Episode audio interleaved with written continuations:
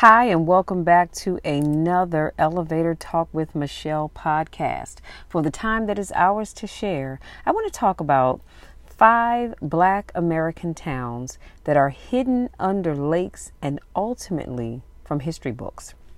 Shout out to Amber Ruffin. In a video clip that has now gone viral, Ruffin kicked off a segment of her Amber Ruffin show by introducing viewer, viewers to historically black American towns that have been destroyed and buried by a lake or natural park. They're often referred to as drowned towns. We've often talked about Lake Lanier, but sadly, there's plenty more where that came from. So here are five that you should know about. Number one, Oscarville, Georgia, i.e., Lake Lanier. It's a popular weekend destination known for fishing, boating, and so much more, including an eerie reputation that has deemed that is deemed it as haunted in Georgia. But one lesser known fact is the lake sits on top of the black town called Oscarville. Now, Oscarville was burnt down in 1912, and more than a thousand residents were forced to leave following the allegations of a rape and beating of a white woman. I think I mentioned this a couple of podcasts ago. Rob Edwards was arrested on September in September of 1912 along with Ernest Knox and Oscar Daniel, both teenagers all accused of raping and murdering a young white woman named Mae Crow. Edwards was dragged out of jail, beaten with a crowbar, and then lynched from a telephone pole. Daniel and Knox went to trial and were found guilty, and on the very same day, the boys were sentenced to death by hanging. After the initial trials and executions, white men, known as night riders, forced black families out of their homes burned down their land, churches, and schools. Once black families left, Lake Lanier was built on top of what was burned down. Number two, I, this is a hard one, but I'm going to try to pronounce it either way. It's going to be in the description box. And I believe it's pronounced Kowaliga or Benson, Alabama. Turns out Alabama's Lake Martin is built on the previous majority black owned town of Kowaliga. I hope I'm saying it right. It is home to the first black owned railroad started by William E. Benson and the black school, the Kowaliga Academy and Industrial Institute. William is the son of John Benson, who was enslaved and then freed. He went on a journey to rescue his sister in Florida who was separated during slavery, and they made their way back to Alabama. John purchased thousands of acres of land sold to black families where he formed a community. William helped his dad expand the family business. After William's death and the closing of the school, Kowaliga was destroyed to make room for Lake Martin. Number three, Seneca Village in New York City. Seneca, you know what? I, I, I think I pronounced that wrong. Is is Seneca? I think it maybe it is in Seneca Village, but anyway, it'll be in the description box. Began in 1825 and at its peak spanned from 82nd Street to 89th Street along what is now the western edge of Central Park in New York City. By the 1840s, half of the American, African Americans who lived there owned their own property a rate five times higher than the city average as reported in Timeline. In 1857,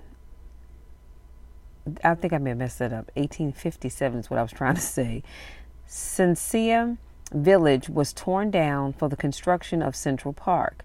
The only thing that remains is a commemorative plaque dedicated in 2001 to the Lost Village.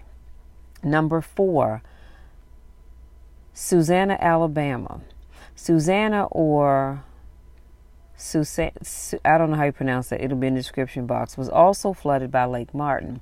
According to Alabama Living, more than 900 bodies were moved from cemeteries before the land was submerged. The town once included a gold mine, a school, two mercantile a grist mill, a flour mill, a sawmill, a blacksmith shop, and a church. And number five, Vanport, Oregon. In the 1940s, Vanport was the center of a booming shipyard industry because of World War II and quickly became the second largest city in the state. But as World War II saw white males drafted to serve overseas, a labor shortage pulled in a great migration of blacks from the South. These new workers needed places to live. As the Albina neighborhood was the only place where black people could live legally, and I'm air quoting. It became too small for the growing population of black Americans, and Vanport was built as a temporary housing solution. At its peak, 40,000 residents, or 40%, were African American. But then, in 1948, massive flooding erupted in the neighborhood, and city officials didn't Uh, can I say that one more time? Massive flooding erupted in the neighborhood, and city officials didn't warn residents of the dangerously high water levels. So many didn't evacuate in time, unfortunately. Let me put a pin right there.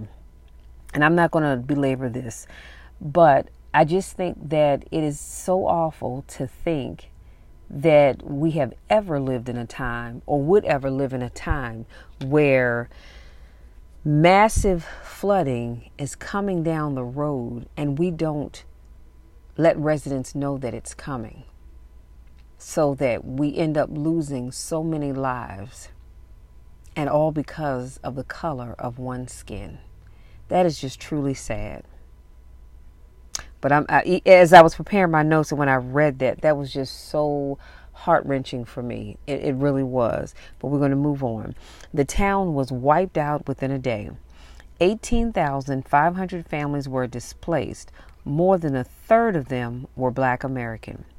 Today, that area is known as Delta Park. So I don't know if you all knew any of this, but I just wanted to share it with you because I've been doing some research on various lakes and trying to find out the origin behind those lakes. Like where do they come from? Who lived there prior to the lake being formed? And i just had to start out with this one because I just thought it was so interesting. So, if you're new to watching, I'm sorry, watching, if you're new to listening to my podcast, I want to say welcome. Thank you for so much. Thank you so much for giving me just a few minutes of your time to share some information with you that you may or may not have already known. I didn't know any of this. So, this is a learning experience for myself. And as I get more information about other lakes, I'll be doing podcasts on those as well. If you're if this is not your first rodeo, welcome back to my podcast. It's always a pleasure to have you here. Please be sure to subscribe and support my podcast. Your support is greatly appreciated, and you can do so for as little as 99 cents a month. That's it. If you choose to give more, that's great. Your support allows me to continue doing what I love doing, and that is bringing you all great information, teaching you things that you probably didn't know about and also motivating you because I do have some motivational podcasts. Make sure you go and you check those out as well. For the month of July, except for today, you will notice that I've been doing podcasts where I'm talking about ways to celebrate Christmas in July. I started this month out talking about how it even became to be. And so I hope that you all have learned something in those podcast that maybe you didn't know before, or come up with some great ways to prepare for the holiday season, which, and I'm not rushing it, but before you know it, it it'll be right around the corner. So, having said that, you guys go out there and be great because great is calling you and great is calling me. Until next week, take care.